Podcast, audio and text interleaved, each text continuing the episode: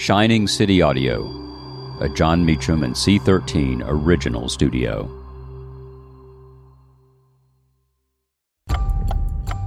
February 24th, 2022. Vladimir Putin's Russia invades Ukraine. I'm Jon Meacham, and this is Reflections of History.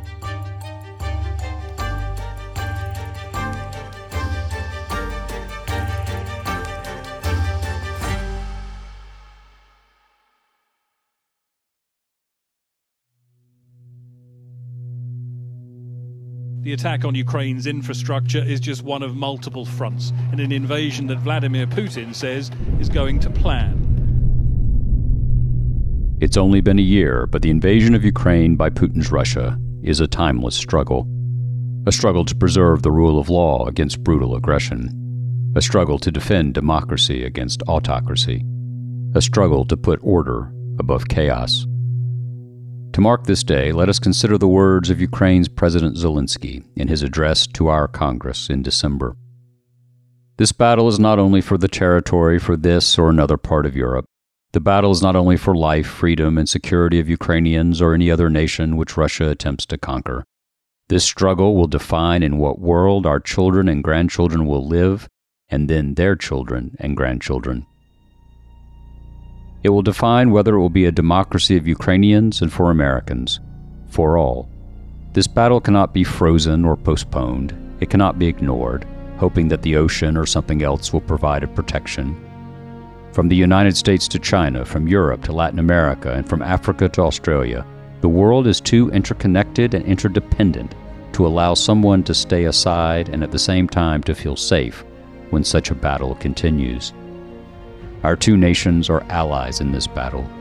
And next year will be a turning point. I know it, the point when Ukrainian courage and American resolve must guarantee the future of our common freedom, the freedom of people who stand for their values.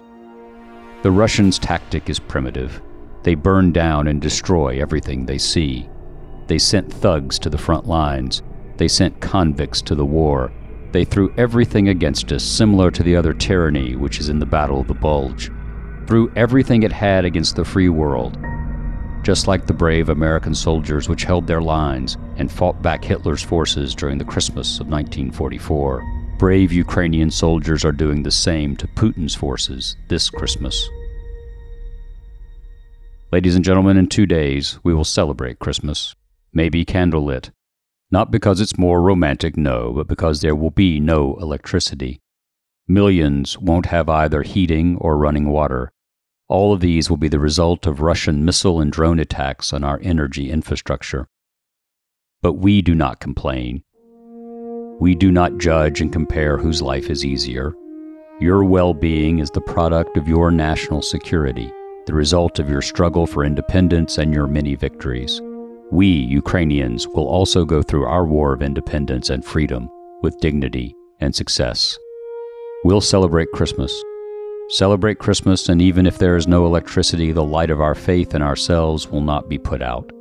If Russian missiles attack us, we'll do our best to protect ourselves.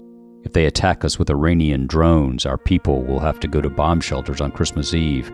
Ukrainians will sit down at the holiday table and cheer up each other.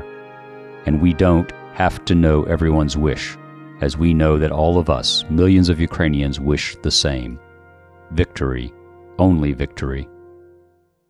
We already built strong Ukraine with strong people, strong army, strong institutions together with you.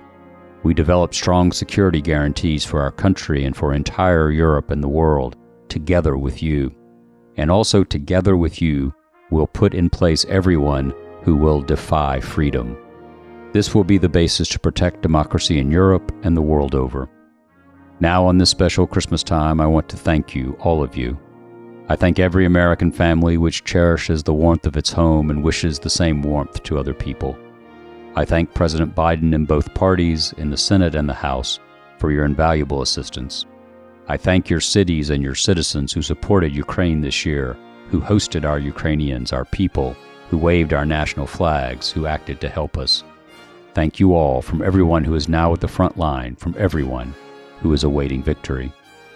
Standing here today, I recall the words of the President Franklin Delano Roosevelt, which are, I think, so good for this moment.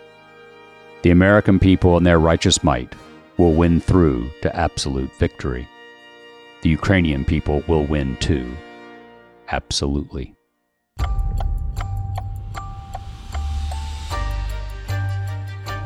Thank you for listening to Reflections of History, a creation of Shining City Audio, a C13 Originals and Jon Meacham studio.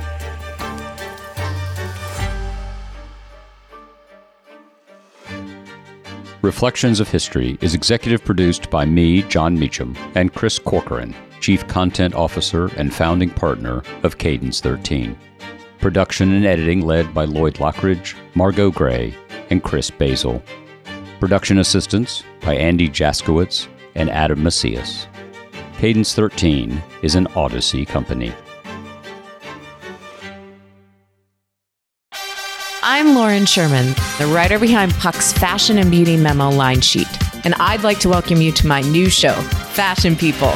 On every episode of Fashion People, I'll be talking to insiders about the stuff we're all whispering between the press releases, from M&A rumors to celebrity stylist dish to the future of legacy media. Be sure to follow and listen to Fashion People, a presentation of Odyssey in partnership with Puck, available on the free Odyssey app or wherever you get your podcasts.